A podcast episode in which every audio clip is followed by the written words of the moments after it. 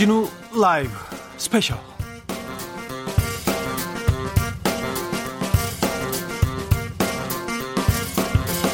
2020년 7월 18일 토요일입니다. 안녕하십니까? 주진우입니다. 토요일 이 시간은요, 일주일 동안 주진우 라이브에서 가장 중요한, 가장 재미있었던 부분만 다시 모아두는 그런 시간입니다. 토요일을 함께하는 토요일의 남자, KBS 김기화 기자, 어서 오세요. 안녕하세요. 토요일 방송만 들어도 일주일 방송을 모두 들은 것처럼 알차게 주진우 라이브의 명장면만 모아서 고르고 골라서 청취자 여러분께 전해드리고 있는 김기아 기자입니다. 지금 이 방송 영상으로도 만나보실 수 있습니다. 사실입니다. 음. 지금 바로 유튜브에서 주진우 라이브를 검색을 하시고요. 영상으로 만나보시면 더 좋을 것 같습니다.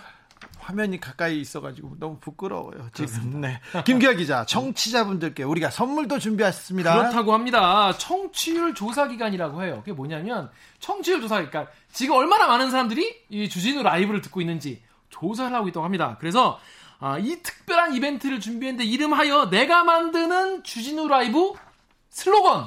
그러니까 주진우 라이브의 슬로건을 여러분이 만드시는 거예요. 그렇죠. 그렇습니다. 이 방송은 여러분들이 만드는 방송이고요. 저는 시키는 대로 하는 그런 일꾼입니다. 그렇습니다. 지난주에도 그래서 많은 분들이 슬로건을 보내주셨는데 하루에 한 분 오늘의 장원 장원을 뽑아가지고 치킨 교환권을 드리고 있습니다. 여름이니까 좀 먹여야 돼요. 먹여야 됩니다. 먹어야 됩니다. 하셔야 됩니다. 네. 그래서 청취율 조사 마지막 날에는 어, 최종 장원 한 분께 큰 선물, 빅 선물 드린다고 합니다. 네. 성적표. 예, 아, 이거 좀 잘 나와야 되는데. 그니까요. 네, 걱정입니다. 아무튼 내가 만드는 주진우 라이브 슬로건 어디로 보내면 됩니까? 예, 카카오톡 플러스 친구에서요. 주진우 라이브 검색을 하신 다음에 이 친구 추가하신 다음에 슬로건 이렇게 적어서 보내주시면 되겠습니다. 그럼 본격적으로 주진우 라이브 스페셜 명장면 다시 듣기 시작하겠습니다. 네.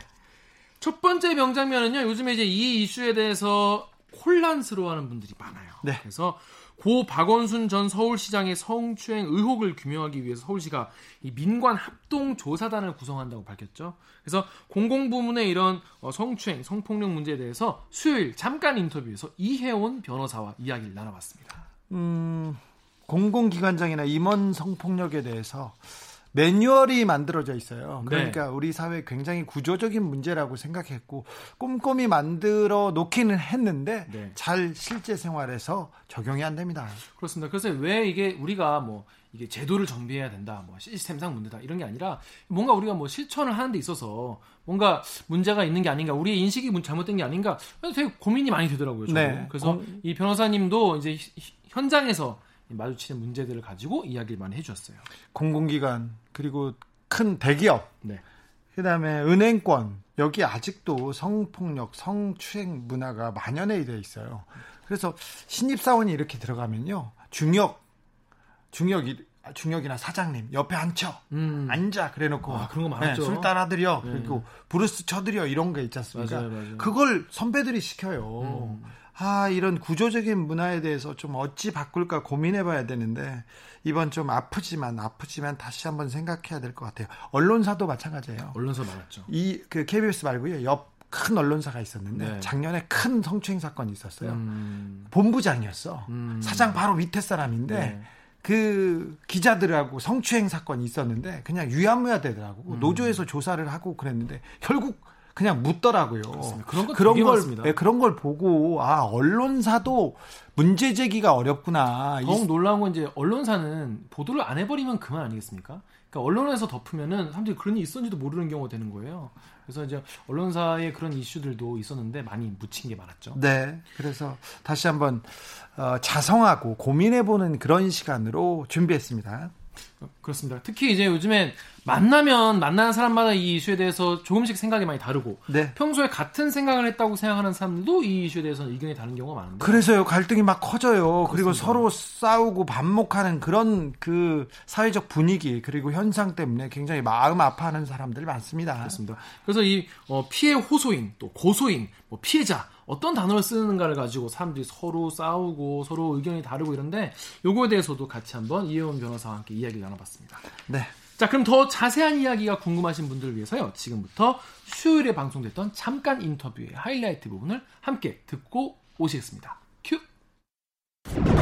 공직 사회에서 성폭력 사건이 잇따라 발생하고 있습니다. 어떤 원인이 있다고 보십니까? 이게 공공 부분이 생각보다 시스템 자체가 아주 후진 건 아니라서 네. 생각만큼 기본적인 것은 좀 나름 잘 갖추어져 있습니다. 매뉴얼도 잘써 있어요. 매뉴얼도 다 있고요. 네. 서울시의 경우에도 고충 상담원이라든지 독립기구가 조사 전담해야 되고 시장도 포함된다. 이미 이런 거 다 규정에 있는데 네. 이제 그럼에도 불구하고 피해자가 이러한 공적인 시스템에 의해서 사건을 신고를 하지를 않고 그 형사 고소 절차를 거친 것은 이 조직 내 시스템을 결국은 믿지 못했던 조직의 그렇죠. 문화와 의식 요런 게 문제라는 거를 극단적으로 보여준 사건이다. 그래서 시스템을 잘 갖추기는 했는데 시스템만 믿고 우리는 시스템이 있으니까 다 됐어. 이렇게 좀 안이하게 생각했던 거 아닌지. 네, 잘 다, 작동되지 않았어요. 네, 네. 그런 걸 좀 돌아봐야 되지 않나 생각합니다. 네. 일각에서는 특별히 남자들이 이렇습니다. 비서를 그러니까 남자로 둬야 돼, 바꿔야 돼 이런 얘기를 하는데 이건 성별 문제라고 보기보다는 위계 이 권력 관계 이런 걸로 봐야 되는 거 아닌가요? 예, 맞습니다. 그 위력의 문제로 봐야 되고요. 사회적 경제적, 정치적 지위나 권세를 이용할 수 있는 관계에서 얼마든지 일어날 수 있는 문제이고 이게 제가 오늘 언론 보도에서 어떤 지자체장이 자기는 2008년 7월부터 여비서를 절대 두지 않았다 이런 걸 약간 자랑처럼 홍보하듯이 하는 기사를 자, 자 랑은 아니지 않습니까? 약간 근데 성인지 감수성이 높으셔서 그렇게 했다 이제 이런 기사를 보고 너무 당혹스러웠는데요. 네. 이런 거를 홍보라고 치적하는 분위기가 좀 절망스러운 것 같고 이게 조직 문화와 의식이 문제다 이렇게 말씀을 드렸는데 비서를 동성으로 바꾸자 이런 발언들이 나오는 게 바로 이렇게 시스템을 무력화시키는 문화와 의식 같은 걸 보여주는 게 아닌가 생각을 하고요. 어떤 경우에서도 성별을 이유로 직업상 차별이 있어서는 안 된다 이렇게 생각합니다. 네. 이제 하나씩 둘씩 깨닫고 고쳐 나가야죠. 여성가족부에서 이렇게 공공기관장 임원 성희롱 성폭력 있었을 때 어떻게 어떻게 관리 감독하고 처리해라 매뉴얼 같은 게 있죠. 네 맞습니다. 그 내용은 어떤 내용입니까? 예, 그러니까 신고가 들어오면 독립적으로 조사를 해야 되고요. 네. 신고 저, 어, 과정에서 비밀이나 이런 걸 당연히 지켜져야 되고요. 기관장이나 임원에 대해서도 문제 제기가 들어오면 상급 기관에서 조사를 하도록 한다든지 이런 식으로 해서 규정은 있기는 합니다. 근데 현실적으로 기관장이나 임원에 대해서 피해를 당했을 때 과연 내가 보호될 수 있을까 이런 의구심을 이제 해소를 못 하고 있는 건데요. 매뉴얼이 그렇죠. 있어도요. 네. 예, 제가 예. 고발했다가 예. 문제 제기했다가 그저 상급자한테 찍혀서 맞습니다. 어, 보복당하면 또 승진 못하면 그리고 왕따 당하면 그 생각을 안 할 수가 없지 않습니까? 네네.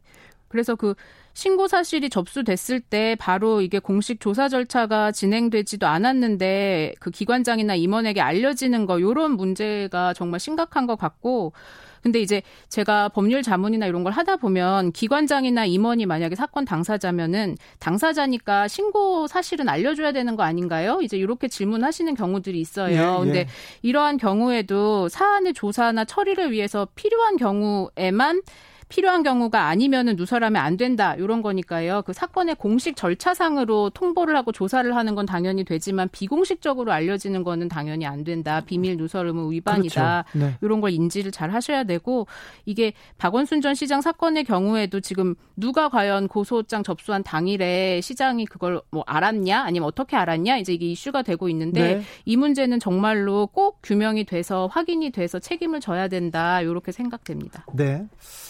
어, 성폭력 피해자가 고발을 했을 때 당사자에게 바로 전달되거나 조직적으로 은폐되는 일이 없도록 이 처벌 구조, 이 규명 구조를 명확하게 하는 게 좀 필요한 것 같은데 이게 좀 부족한 것 같아요. 네, 맞습니다.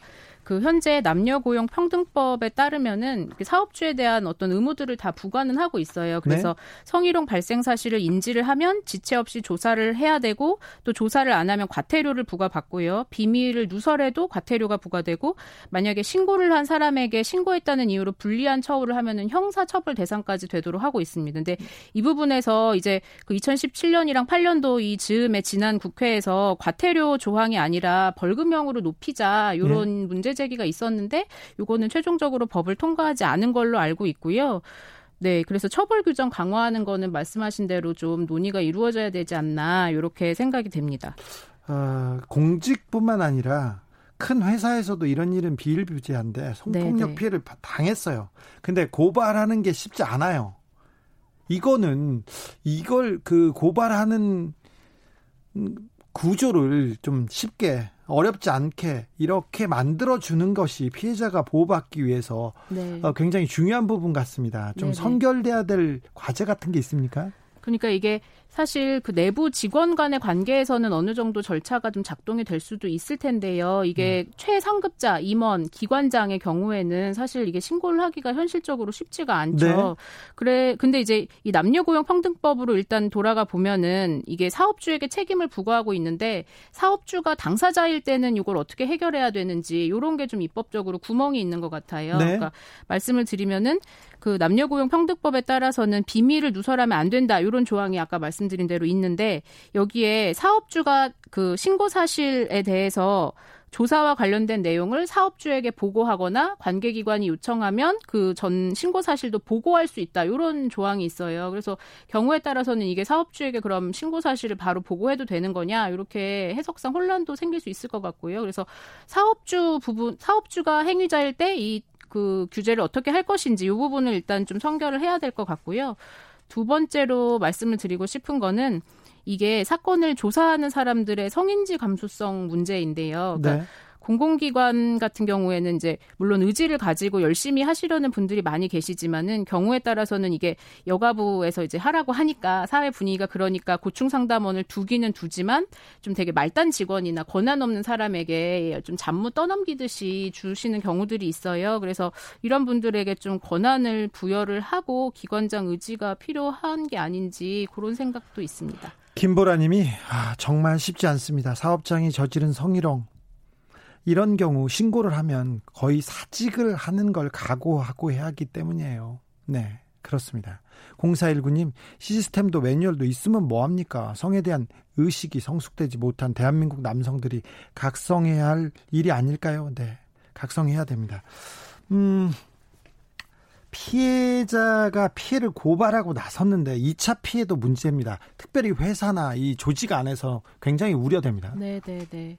일단 아무래도 제가 변호사니까 법률적인 부분으로 말씀을 드리면은 현재 여성폭력 방지 기본법에 2차 피해라는 거에 대해서 자세하게 정의 조항을 두고 있기는 해요. 근데 네. 말 그대로 이게 기본법이다 보니까 이 2차 피해가 발생했을 때 뭐 책임을 어떻게 부과할지 이런 거에 대해서 이제 면밀하게 정해져 있는 것은 아니어서 지금 2차 피해 방지법 얘기가 나오고 있잖아요. 그래서 네. 그런 분들 그런 부분들이 좀 보강이 되었으면 좋겠고 그 성희롱 부분 관련해서 형사상 책임뿐만이 아니라 과태료나 형사 책임뿐만이 아니라 민사적으로도 좀 손해액이 손해배상 청구를 해봐야 뭐 정말 크지 않고 하면은 이게 문제가 된다고 생각을 하고 손해액을 좀 전향적으로 크게 높여야 된다고 생각을 하고 2차 피해 관련해서도 좀 관련 손해배상 청구 소송을 했을 때 인용 금액이 커져서 좀 전반적으로 사회 분위기가 이게 정말 문제가 심각한 문제다 이런 걸 좀 더 인식할 수 있는 계기가 있어야 될 것 같습니다.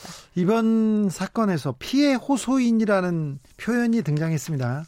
음, 서울시 입장 발표에서도 피해 호소 직원이라고 표현했는데 이 단어에 대해서는 어떻게 보십니까? 예, 이게 사건을 어떻게 보시느냐에 따라서 아마 입장이 다 다를 것 같고요. 근데 피해 호소인은 분명한 거는 아직 피해자가 아닌 가변적인 상태다. 아직 피해자는 아니지만 피해를 주장하는 사람이다. 이런 의미를 가지고 있는 거예요. 그래서 뭐 피해 호소인, 피해 주장자 이렇게 하지 않고 피해 호소인 이렇게 해가지고 혹시 그 피해자의 말에 귀 기울여 듣는 것처럼 그런 표현을 쓰고 있기는 한데 어쨌든 너는 아직은 피해자가 아니야.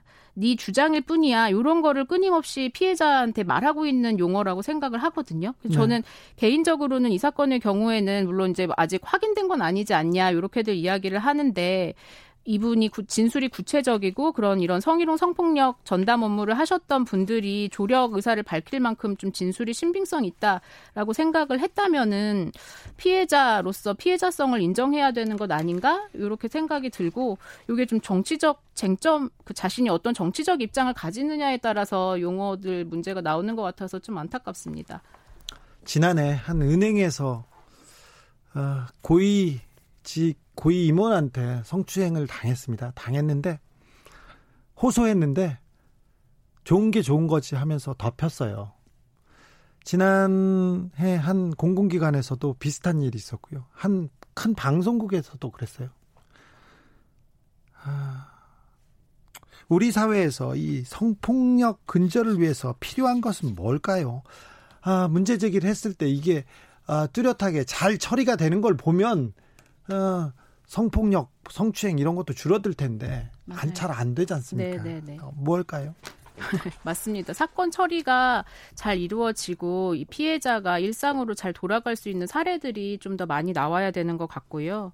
이 사건의 경우에도 좀 사건이 잘 처리되고 피해자가 피해를 회복하는 게그 네, 중요하다고 생각하고 좀 정치적 쟁점의 문제로 번져서 번지지 않고 피해자에게 집중했으면 좋겠습니다. 이번 사건은 너무 정치적으로 지금 쟁점화돼 가지고 아, 굉장히 좀 피해자는 더 곤혹스러울 것 같습니다. 네, 그 피해 호소인이라는 용어도 저는 그런 이슈라고 생각하는데 사실 그동안 피해 호소인이라는 용어를 그렇게 일반화해서 쓰여지진 않았는데 저는 좀 그 부분이 당혹스럽거든요. 언제부터 우리 사회가 이렇게 확정 판결이라든지 피해를 인정받은 자에 한해서 피해자라고 불렀는지 저는 그 부분이 좀 네, 당혹스럽습니다. 주진우 라이브 공공부문 성희롱 성폭력 근절을 위한 조직문화 개선 컨설팅위원 이혜원 변호사와 함께한 수요일 잠깐 인터뷰 하이라이트 부분 다시 듣고 오셨습니다. 김기아 기자, 주진우 네. 라이브는 풀 버전이 제맛이죠? 그렇습니다. 특히 이 이슈 같은 경우에는요, 맥락을 좀 같이 들으셔야 더 이해를 잘 하실 수 있는 내용이 많기 때문에 어, 유튜브나 팟캐스트에서 주진우 라이브 검색을 하시고요. 어, 7월 15일 수요일 2부를 들으시면 되겠습니다. 주진우 라이브 스페셜 KBS 김기아 기자와 함께하고 있습니다. 다음으로는 어떤 명장면 요거 같은 경우에는 지난주에 가장 이제 이슈가 큰 것 중에 하나였죠. 이재명 경기도지사의 운명이 갈렸죠. 네, 목요일이었습니다. 그래서 그때 딱 허위 사실 공표로 재판에 넘겨졌던 이 지사의 대법원 판결, 판결 판단이 나온 날이었는데 대법원이 무죄 취지로 원심을 파기환송했죠. 어, 그날 목요일 당일에 바로 이재명 지사의 변호인인 이 나승철 변호사를 바로 납치해서 네. 바로 앉혀서 바로 이야기를 들어봤어요. 대법원에서 도망가려고 파티하려고 하는 사람 데려왔죠. 그렇죠. 그동안 얼마나 고생을 많이 했겠어요. 이 판결 때문에. 사실 끝내고 좀 쉬고 싶은데 네. 바로 잡아온 거. 네. 쉬고 싶다고 도망가려고 하더라고요. 근데 나와달라고 했는데 음, 경찰 조사가 있었고요. 경찰 조사가 엄청나게 길었습니다. 거의, 복잡했습니다. 네, 그 거기에서 의혹들이 거의 많이 그 해소됐고요. 또 검찰 조사가 있었습니다. 네. 거기에서도 또 의혹이 해소됐는데 세 개 혐의를 가지고 결국 기소가 됐고 재판에 갔는데 재판에 갔는데 모두 1심에서 무죄를 받았어요. 네. 2심에서는 그러나 한 개 부분이 유죄. 근데 그게 뭐였냐면은 말하지 않는 것이 허위사실 공표인가? 어, 잘 생각해 보세요. 말하지 않은 것이 어떻게 공표가 될 수 있지? 그렇죠. 상식적으로 생각하지 않습니까? 뭐 소리 없는 아우성도 아니고. 음. 근데 이 부분에 대해서 대법원에서 말하지 않은 것은 허위사실 공표로 볼 수 없다. 이렇게 해서 어, 그 다시 고법으로 고법으로 무죄 취지로 돌려보냈습니다. 그렇습니다. 그래서 이 나승철 변호사 같은 경우에는 1심부터 지금까지 본인은 당연히 다 무죄일 거라고 생각을 했다. 이렇게 얘기를 했어요. 네. 근데 이제 이재명 지사는 어떻게 생각했냐라고 하니까 이재명 지사는 굉장히 본인이 이제 2심에서 이제 당선 무효형이 나와서 그런지 굉장히 좀 부, 의외로 많이 불안했다 이렇게 얘기를 하더라고요. 아, 그러니까 그 지난번 저희 인터뷰에 모셨을 때 주진우 라이브에 모셨을 때도 네. 다른 거에 대해서 거침이 없는 성격이지 않습니까? 음. 거침없이 얘기하다가 음. 재판 어떻게 됩니까? 그랬더니 뭐 한숨을 아. 깊은 한숨을 쉬더라고요. 그센 분이. 아, 그 이분도 인간이구나. 그리고 아, 그동안 상처가 많았겠죠. 그렇 근데 고생했는데 어찌 아무튼 기사 기사 회생했습니다. 이번 인터뷰를 쭉 보시면요, 이제 주진우 기자가 이제 나 변호사한테 그동안 이 재판을 거쳐오면서 이제 이재명 지사의 그 감정 변화 아니면 뭐 어떤 멘트, 좀 날, 날것의 멘트 이런 거를 좀 들어 들어보려고 굉장히 이제 인터뷰를 훅훅 들어가는데 요거에 또 나 변호사가 착착 이렇게 방어를 하면서 법률적으로 대응 대응을 하시더라고요. 그렇게 하시더라고요. 네. 그래서 고수의 고수끼리의 이 뭐랄까 뭐 한판 이런 걸 좀 보는 그런 느낌이었는데 더 자세한 이야기가 궁금하신 분들 계시죠? 목요일 훅 인터뷰의 하이라이트 부분을 지금부터 듣고 오시겠습니다. 큐. 기자들 전화 많이 받으셨죠?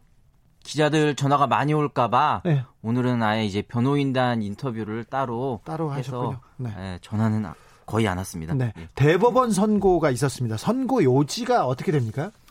뭐 쉽게 얘기를 해서 이 허위 사실 공표죄에 그 공표라는 부분에 어, 후보자가 적극적으로 해명하지 않고 말을 안 하는 것 그것도 공표에 해당이 되느냐 이제 그게 제일 문제가 됐었는데 그런 침묵, 부진술 그런 것들은 허위 사실 공표, 공표는 널리 알린다는 거니까 그런 공표에 해당된다고 해석할 수 없다라는 게 오늘 에, 대법원 판결의 핵심 요지였습니다. 시민들은요 예. 이재명 지사가 의혹이 되게 많았는데 엄청난 의혹 중에 이거 하나로만 재판을 받았는지 궁금해하는 사람도 있어요. 의아해하고 음. 이게 사람들이 허위 사실 공표 아니 말을 하지 않은 게 허위 사실 공표인가 이걸로 지금 재판을 받은 거야 이런 생각하는 사람이 있어요. 음뭐 재판은 이제 1심 때부터 따지자면은 뭐 여러 가지 혐의가 있었습니다. 경찰 조사부터 네. 따져보자 이거 많았죠. 이 지사의 의혹들 중에 맞습니다. 예. 의혹들 중에 그러니까 죄가 될 만한 건 이거 하나밖에 없었습니까? 어, 뭐, 사실 아시겠지만은, 뭐, 무슨 여배우 의혹도 있었고, 뭐, 여러 가지 의혹들이 사실, 뭐, 이게 과연, 어, 이렇게 사법 절차를, 어, 인력을 투입을 해야 되느냐, 이제 의문이 들 정도로, 진짜 탈탈 털었지만, 사실, 이제 수사를 거쳐가지고 법원에 올라간 거는, 이제 그 형님, 이제 강제 입원 부분. 네. 그리고 이제 음 뭐 대장동이랑 검사 사칭 부분을 이제 선거에서 허위 사실을 공표했다. 예. 이제 그런 부분밖에 안 올라갔죠. 검사 사칭 부분은 뭐 어떤 내용이었어요? 과거에 이제 어, 이재명 지사님께서 뭐 이제 시민운동을 하시다가 네? 그 과정에서 이제 뭐 통화를 하면서 이제 뭐 검사 인 것처럼 뭐 누군가가 얘기를 했는데 그게 이제 검사 사칭을 한 게 아니냐 이제 그런 부분이 어 문제가 됐었습니다. 근데 그거를 이제 이번 선거 과정에서 아 네. 그게 사실은 이렇습니다라고 해명을 했는데 그 해명한 게 허위 사실을 공표한 거 해가지고 이번에 기소가 된 거였죠. 무죄를 받았나요? 예, 예. 그 1심, 2심 다, 다 무죄 받았습니다. 받았... 예. 또 대장동 문제는 뭔가요? 그 대장동 문제는 이제 대장동 개발을 잘 해서 그 이익을 결국 이제 성남 시민에게 돌려줬다는 취지로 얘기를 했어요. 얘기를 했는데 그게 또 제가 됩니까? 뭐 이제 이재명 지사님께서 뭐 펑펑 쓰셨다. 이제 그렇게 그런 말씀을 하셨습니다. 이제 그러니까는 아니 어 대장동 사업이 지금 진행 중인데 어떻게 펑펑 쓸 수가 있느냐. 그래서 또 허위 사실 공표 해가지고 기소가 됐지만 그것도 1심, 2심 다 무죄가 나왔습니다. 네. 말을 좀 약간 좀 그 거칠게 했나요? 이 지사가 예. 거침없어서 좀 거친 측면도 있잖아요. 아니 뭐 그런 거라기보다는 아마 선거 과정이니까 이제 말을 하다 보면은 이제 어좀 약간 뭐랄까 좀 과장이랄까 하여튼 네. 그런 면이 있었던 것 같습니다. 아, 이 부분에 대해서는 아무튼 직 권남용과 공직선거법 위반이었습니다. 1심에서는 무죄 받았습니다. 예, 그렇습니다. 근데 2심에서 2심에서 음. 임상기 부장판사가 예. 벌금 300만 원을 선고합니다. 예, 예, 그렇습니다. 어, 임상기 부장판사는 어떤 내용 때문에 이렇게 유죄 판결을 한 거죠? 유죄 판결이 음. 3, 벌금 300만 원이 중요한 게 아니라 지사직이 날아가고 선거 맞습니다. 과정이었으니까 예. 38억 원의 선거 비용을 토해내야 되는 그런 엄청난 중죄가 되는 건데요. 예. 그 이제 많은 분들이 사실 이번에 대법원에 올라온 쟁점에 대해서 이심이 굉장히 이제 뜬금없이 어, 만들어낸 쟁점이다라고 이제 생각하시는 분들이 있는데 사실 이 쟁점이 1심에서도 좀 있었습니다. 1심 거의 이제 마지막 재판 때 재판장님이 이 부분에 대해서 이제 물어보셨었어요. 네. 그리고 무죄 판결이 나오긴 했는데 이제 저는 이제 1심 판결이 불씨를 남겼다라고 생각을 하는 게 무죄 판결을 하면서도 1심 판결문에서 뭐라고 썼냐면은 허위 사실을 공표한 것으로 볼 수 있는 측면도 있다. 네. 하지만 이러이러 이러해서 무죄다라고 했는데 2심 재판장님이 이거를 딱 캐치를 하신 거죠. 네. 그래서 이 부분을 가지고 아 어, 이제 말은 안 했지만 전체적으로 볼 때 왜곡을 했다. 그래서 유권자가 볼 때는 형님 강제 입원 절차에 뭐 전혀 관여를 안 한 것처럼 들을 수 있다. 그렇게 해가지고 이제 2심에서는 이 부분을 허위사실 공표로 판단을 했습니다. 오늘도 박수상옥 대법관 비롯해서 소수견에서 예. 이 부분을 그 유, 유죄로 볼 수도 있다는 그 뭐 그런 취지가 있었지 않습니까? 예, 이제 뭐 박상옥 대법관님이 말씀하셨던 이제 논거 중에 가장 핵심적인 거는 아무리 이제 방송 토론이라고 하더라도 미리 다 준비를 해온다. 그렇기 때문에 이게 토론 과정 중에서 그냥 실수로 나온 말이 아니라 이건 굉장히 준비된 말이었다. 그렇기 때문에 이 부분은 허위 사실 공표로 봐야 된다는 거였습니다. 네. 그런데 대법원 선고, 전원 합의체 선고의 의미는 뭡니까?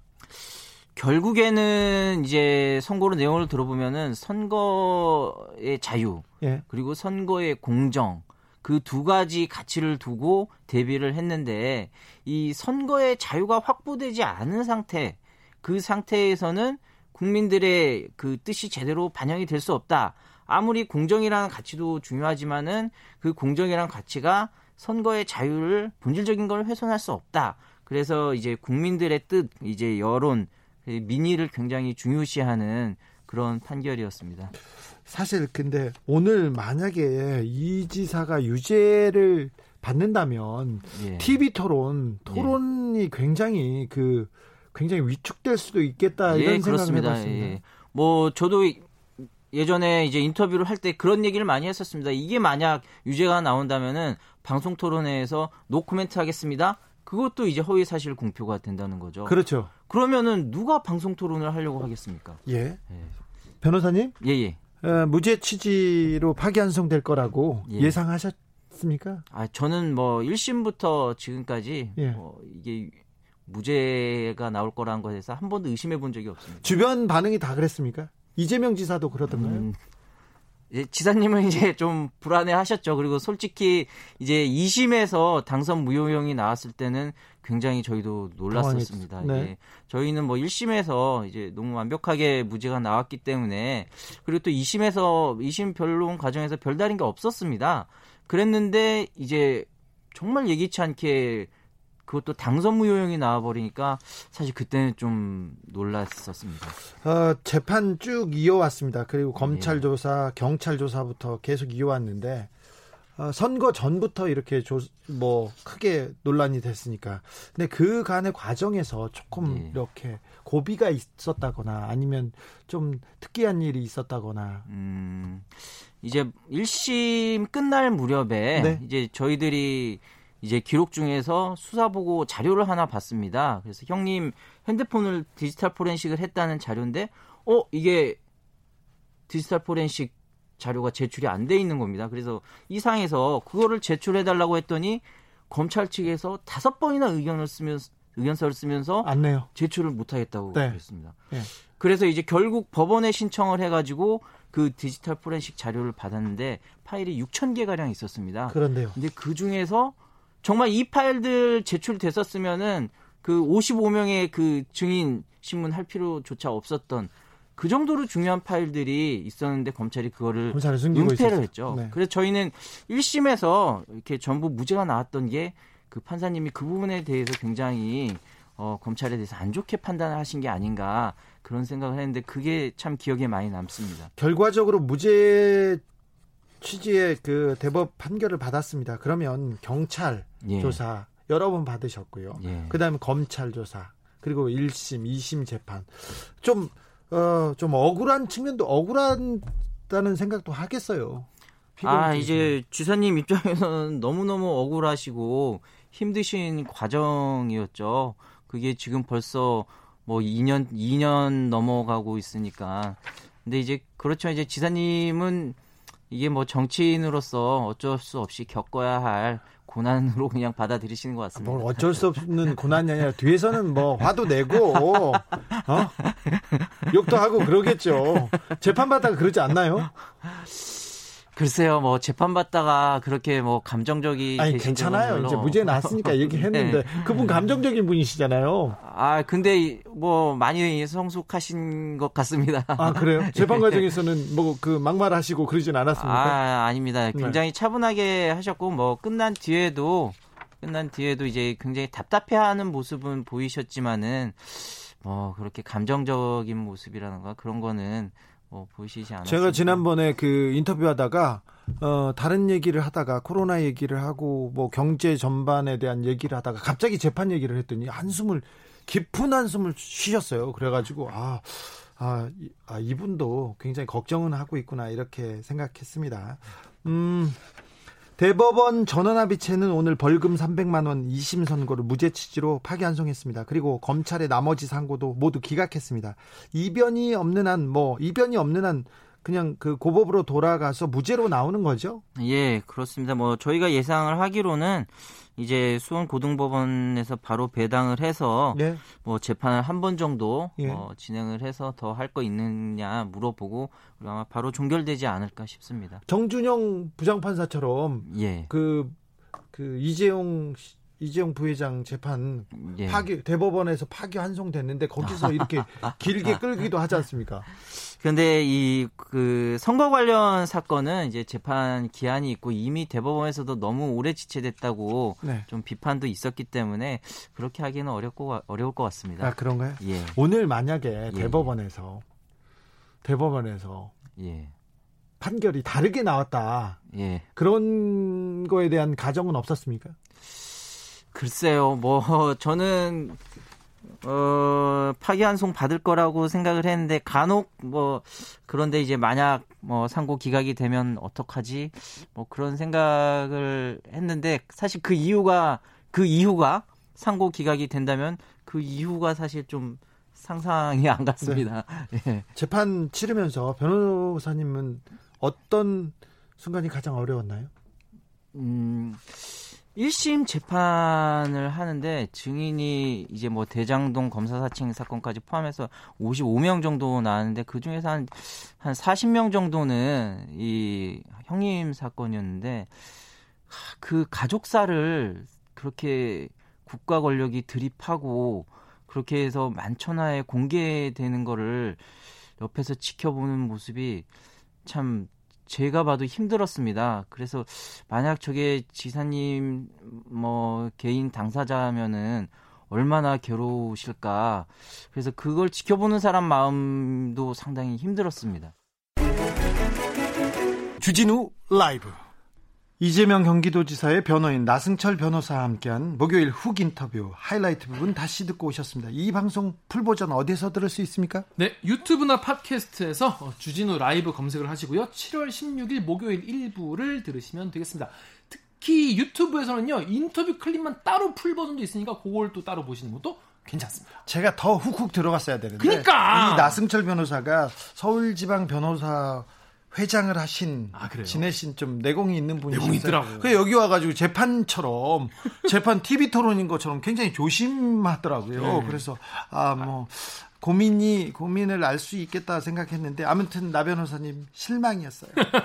주진우 라이브 스페셜 영상으로도 만나보실 수 있습니다. 지금 바로 유튜브에서 아니면 포털에서 주진우 네. 라이브 검색하시면 됩니다. 검색하시면 됩니다. 김기아 기자 마지막으로 네. 만나볼 장면 어떤 장면입니까? 전 개인적으로 이 마지막 이 명장면이 정말 명장면이다 이렇게 생각합니다. 이 그 경제개혁연구소라는 곳에서 최근에 아주 흥미로운 아주 우리 실생활에 필요한 이런 보고서를 발표를 했습니다. 생활경제였어요. 그래서 이건 정말 중요한 내용이었는데 재벌 총수에 대한 사법 처리가 기업 가치에 미치는 영향을 분석한 거예요. 쉽게 말해서 이재용이 구속되면 주가가 떨어질까? 이런 거죠. 네. 이거 저는 굉장히 뭐랄까 한 번 꼭 짚어볼 내용이었다고 생각을 했는데 화요일 훅 인터뷰에서 이창민 경제개혁연구소 부소장과 함께 이 보고서의 내용을 자세히 들여다봤습니다.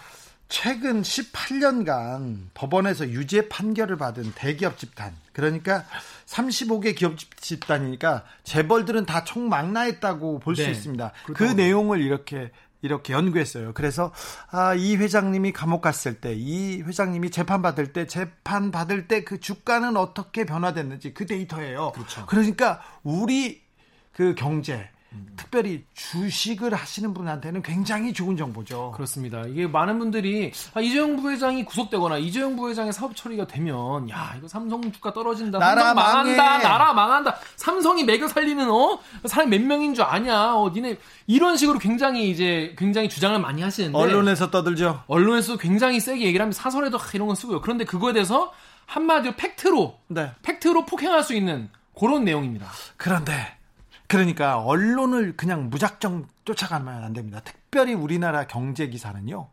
부동산 기사도 마찬가지고요. 주식 관련해서는요. 절대 언론을 믿어서는 안 됩니다. 검증하고 또 검증해야 됩니다. 이 보고서 보시면 왜 그러는지 알게 됩니다. 그렇습니다. 그래서 이제 2017년 삼성의 상황을 예로 들어서 재벌 총수의 공백이 기업 운영에 영향을 미치지 않는다. 이런 거를 데이터로 데이터로 증명을 해줬어요. 그렇죠. 그래서 굉장히 좀 저로서는 되게 아 요런 데이터 요런 게 하나 있으면은 어디 가서 정말 말하기 좋겠다. 그렇죠. 그런 생각이 들었습니다. 아, 데이터로 그러니까 있었던 일 일을 가지고 이렇게 설명하는데 사법부 그러니까 특별히 정준영 부장판사 이재용 부회장의 지금 담임 판사입니다. 아, 그니까요. 그 판사에 대한 얘기도 뭐 야, 사실관계 틀려. 이렇게 명쾌하게 정리하시더라고요. 더 자세한 이야기 궁금하신 분들 위해서요. 저희가 화요일에 방송됐던 훅 인터뷰 하이라이트 부분을 듣고 오시겠습니다. 큐! 오늘은 실용 경제입니다. 잘 들어보세요. 돈이 되는 정보로 채우겠습니다. 재벌 회장이 감옥에 가면 주가가 떨어질까요? 떨어질까요?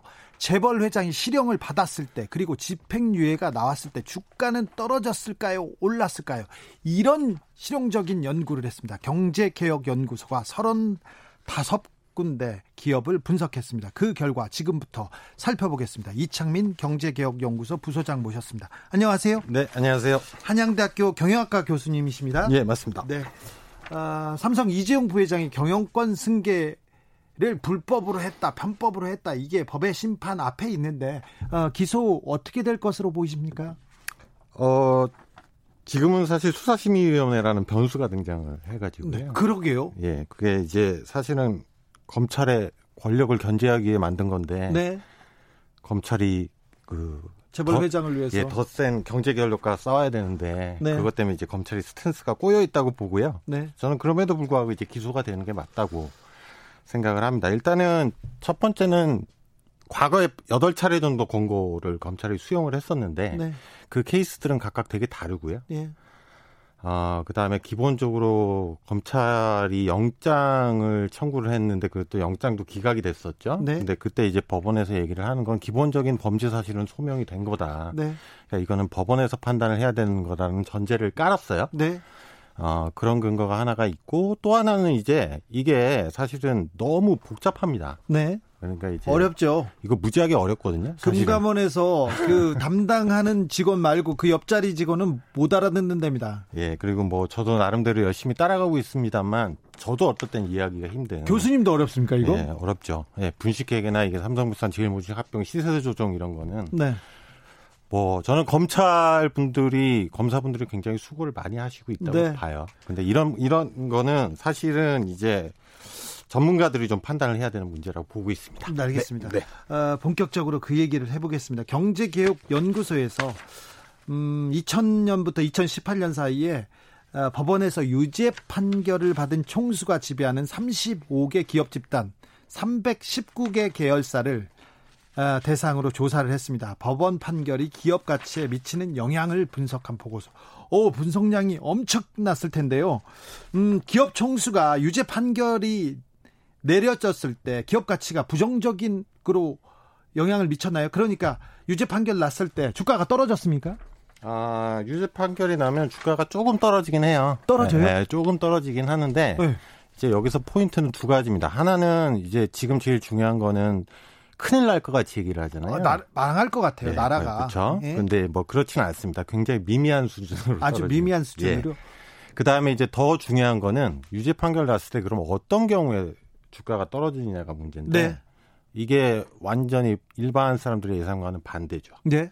그러니까 실형이 나오면 네, 그러니까 구속됐을 실, 경우 예, 그러니까 총수가 실제로 감옥에 가는 경우는 사실은 주가에 그렇게 큰 영향이 없어요. 오르기도 했어요. SK나 삼성 같은 경우. 예, 그리고 실제로 이재용 부회장 케이스도 그런 게 나타났고요. 네. 삼성전자 주가만 보면 네, 삼성전자 주가는 이재용 부회장이 구속됐을 때 올라갔죠? 예, 그렇죠. SK 아. 하이닉스나 SK도 최태원 회장이 구속됐을 때 올라갔죠? 네, 그런 패턴들이 많이 보이죠. 네. 그러니까 오히려 집행유예가 나왔을 때 주가가 더 떨어집니다. 아이고 그렇군요. 집행유예가 나오면요. 예. 그러니까 아. 이제 소위 말하는 재계나 언론에서 얘기하는 저는 그걸 공포 마케팅이라고 생각을 하는데 네. 그런 네. 것들은 실증적 근거가 없습니다. 아 이번에 교수님이 보고서 이렇게 잘 어, 319개 기업을 이렇게 정리해보고 분석해봤더니 집행유예 때는 주가가 떨어지고 구속됐을 때는 올라가기도 하고. 네. 예. 뭐. 아, 주요 주요 기업과 사법 처리 사례를 조금 알려 주십시오. 뭐 저희 뭐 분석에는요. 네. 뭐 웬만한 유명한 재벌 기업들은 다 있다고 보시면 되는데 네. 뭐 김승현 하나, 네. 그다음에 박용성 두산, 네. 뭐 이건희, 이재용 삼성, 그다음에 이재현 CJ, 예. 그다음에 현대차 정몽구, 최태원, SK 네. 이런 것들을 다 포괄을 하고 있습니다. 다 포괄하고 있습니까? 예, 그럼 예. 주요 기업은 다 했네요. 예, 그리고 2000년대부터요. 최근까지 네. 거의 그러니까 주요 재벌은 저희가 전수라고 보시면 돼요. 아, 네. 네 전수를 분석한 거예요. 그럼 우리나라 재벌 기업, 우리나라 대기업은 다 했다고 볼 수 있네요. 그런데 우리나라 재벌 기업의 특성상 오너 오너 일가가 수직적으로 의사 결정을 하지 않습니까? 그래서 총수의 공백이 기업 경영에 악영향을 미친다. 이런 얘기는 계속합니다. 언론에서. 그렇습니까? 일단 뭐 저희 연구 결과는 그렇지 않다는 것을 말을 해주고 있고요. 연구 결과에서는 예. 그런데 예. 어, 오너가 감옥에 가지 않습니까? 그러면 그 오너의 옥수바라는 그러니까 기업의 그 수뇌부들이 그 구치소나 교도소 앞에다가 방을 얻어놓고 거기서 이렇게 보고서를 가지고 다녀요. 네. 그런데 회장님이 도장을 안 찍어주잖아요. 그러면 회장 사모님한테 갔다가 회장 사모님이 잘 몰라 그러면 아들한테 갔다가 그 아들이 모르면 작은 아들한테 갔다가 이렇게 이렇게 뭐라고 해야 되나 이렇게 돌아다니는 결제를 받으러 돌아다니는 경우는 실제로 많이 있어요. 제가 지금 얘기하는 게 기업이 몇 개 있습니다. 네네. 네, 네. 그런 경우는 있어요. 예. 그러니까 그분들은 좀 불편하겠지만 예. 실제 경영하고는 별로 상관이 없군요. 예, 그렇죠. 그리고 뭐 이제 저희가 이제 이거를 빅데이터 분석인데요. 네. 저희는 그렇고요. 그다음에 나머지 사례들도 너무 많습니다. 실제적으로 그러니까 저희가 막 공포 마케팅을 하는데 예? 실제적으로 재벌 총수가 뭐 구속되거나 네. 뭐 이런 케이스들 이재현 회장도 그랬었고 이재용 부회장도 1년 갔다 왔거든요. 예, 예. 사실. 그리고 네. 심지어 저는 굉장히 드문 케이스는 뭐냐면 재벌의 부자가 동시에 없어지는 경우가 그렇게 흔치 않아요. 없죠. 네, 거의. 네, 근데 2017년에 삼성은 둘 다 없었어요. 네. 한 분은 쓰러져 계셨고 네. 한 분은 감옥에 가 계셨고. 그때 좋았지 않습니까? 예, 그때 삼성 괜찮았죠. 주가가, 예. 네. 그러니까 실적도 이제, 사상 최대였고요. 예. 그리고 일단은 이런 문제에 대해서 제가 예를 들면 이게 저희게 논문인데 해외에서 발표를 해보면 해외 사람들은 잘 이해를 못해요. 그래요?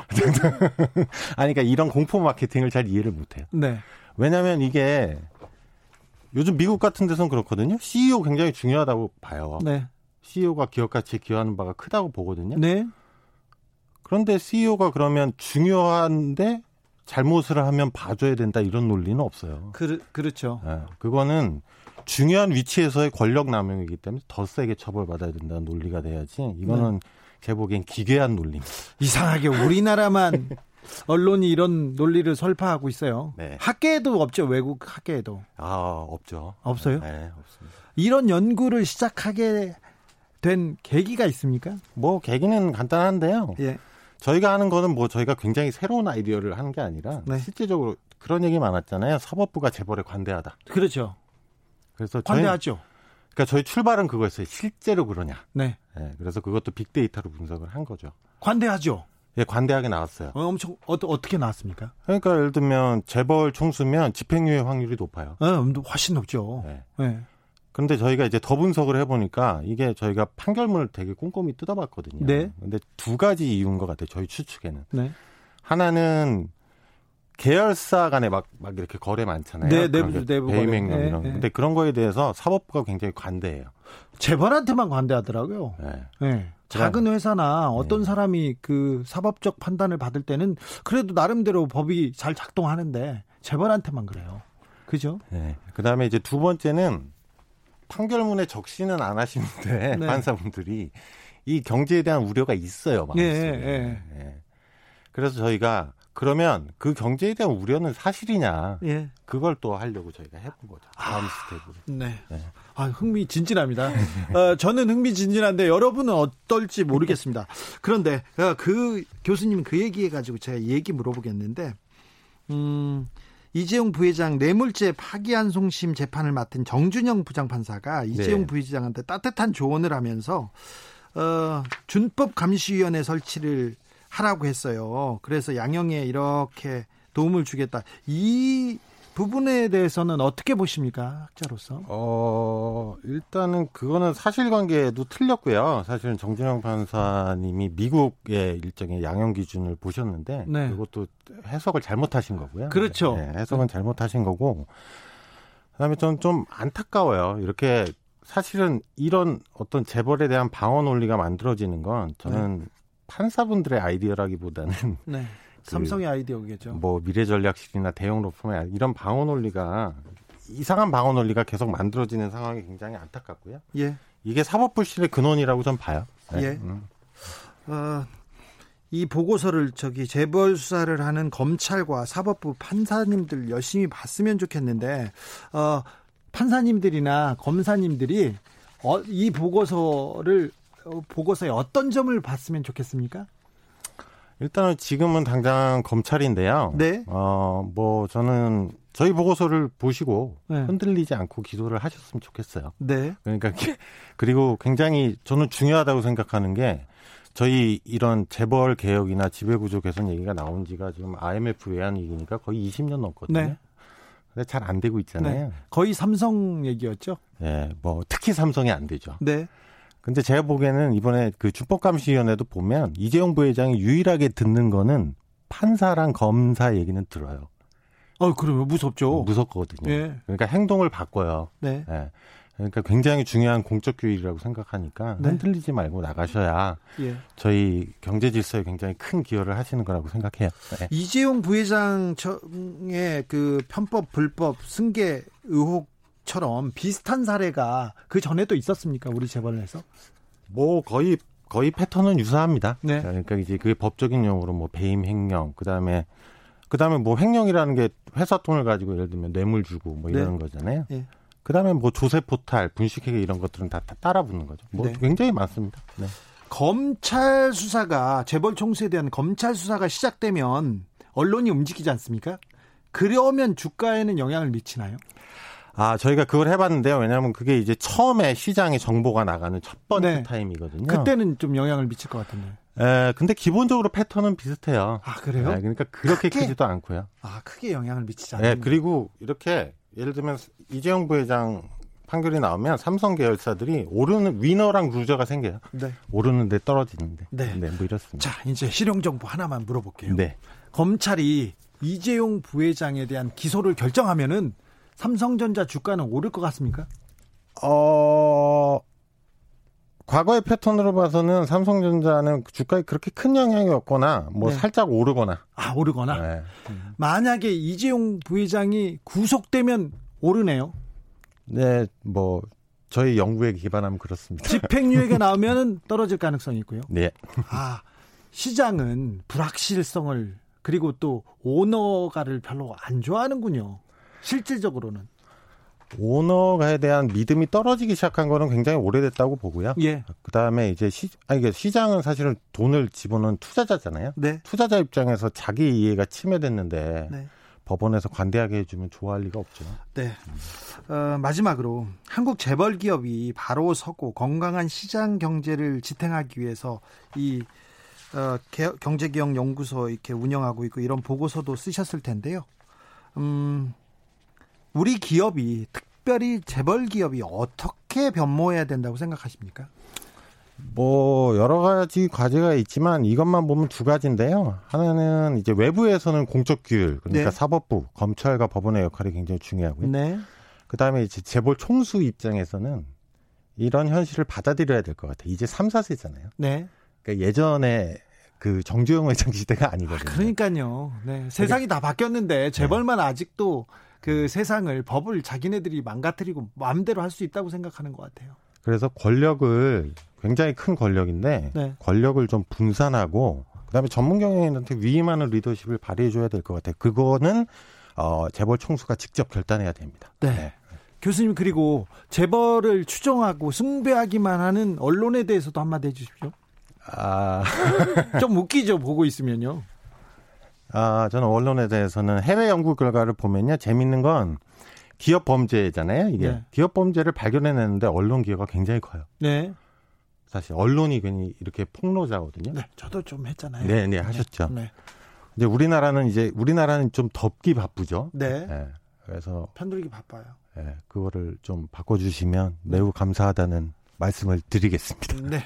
오늘 교수님께서 그 연구 방법에 쓰인 자세한 용어나 개념은 최대한 배제하고 여러분들 듣기 쉽게 설명해 주셨는데 자세한 연구 결과를 확인하고 싶은 분들은 경제개혁연구소 홈페이지에서 보고서를 직접 확인하실 수 있습니다.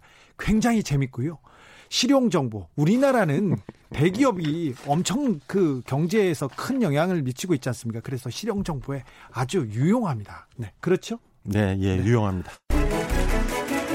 주진우 라이브. 이창민 경제개혁연구소 부소장과 함께한 화요일 훅 인터뷰 하이라이트 분 다시 듣고 오셨습니다. 김기아 기자, 이 네. 방송 풀부자 풀버전. 풀부전, 풀부전 꼭 들어야 돼. 그렇습니다. 안 들으면 부족해. 안 그러면 부족하기 때문에 네. 풀 버전. 네. 유튜브나 팟캐스트에서 주진우 라이브 검색을 하신 다음에 7월 14일 화요일 1부를 들으시면 되고요. 유튜브에서는 특히 인터뷰 클립만 따로 뽑아놓게 됐으니까 한번 들어보시면 좋을 것 같습니다. 예. 여러분 요거는 정말 제가 강력히 추천을 드립니다. 예. 팩트. 그렇습니다. 주식 하시는 분, 경제에 관심 있는 분, 집 사야 되는 분, 돈 벌어야 되는 분, 주진우 라이브 들으면 의외로 굉장히, 굉장히 의외로 도움이 됩니다. 도움됩니다. 그냥 다른 언론 쫓아갔다가요. 아유 그리고 주식 샀다가요. 아유 끔찍합니다. 맞습니다. 자 스페셜 오늘이요 오늘 선물에 대한 얘기는 조금 더 스페셜하게 좀 해야 되겠어. 스페셜하게. 네. 왜냐 그 저, 여러분이 뭐 청취 후기 뭐 이런 거보다는 내가 주진우 라이 내가 생각하는 주진우 라이브는 어떤 방, 방송인가? 또 그런 거를 저희 제작진이 받아가지고 또 그렇게 만들어가면 또 좋은 거 아니겠습니까? 네. 그래서 청취자들 위해서 이벤트를 마련했다고 아까 말씀을 드렸는데 다시 한번 말씀드리겠습니다. 이벤트 제목은 내가 만드는 주진우 라이브 슬로건. 네.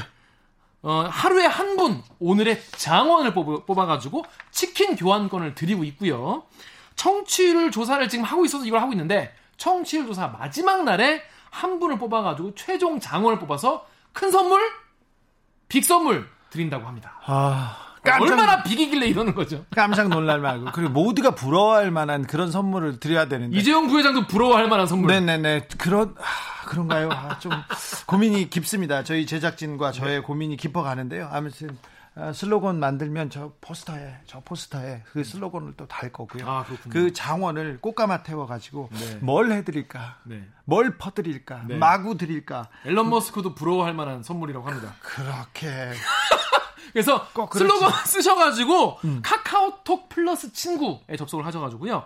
주진우 라이브 검색을 하셔서 친구 추가하신 다음에 내가 생각하는 슬로건은 이거예요라고 써서 보내주시면 되겠습니다. 김기아 기자 오늘도 네. 수고 많으셨습니다. 고생하셨습니다. 주진우 라이브 스페셜 마치겠습니다. 저는 다음 주 월요일 오후 5시 5분에 돌아오겠습니다.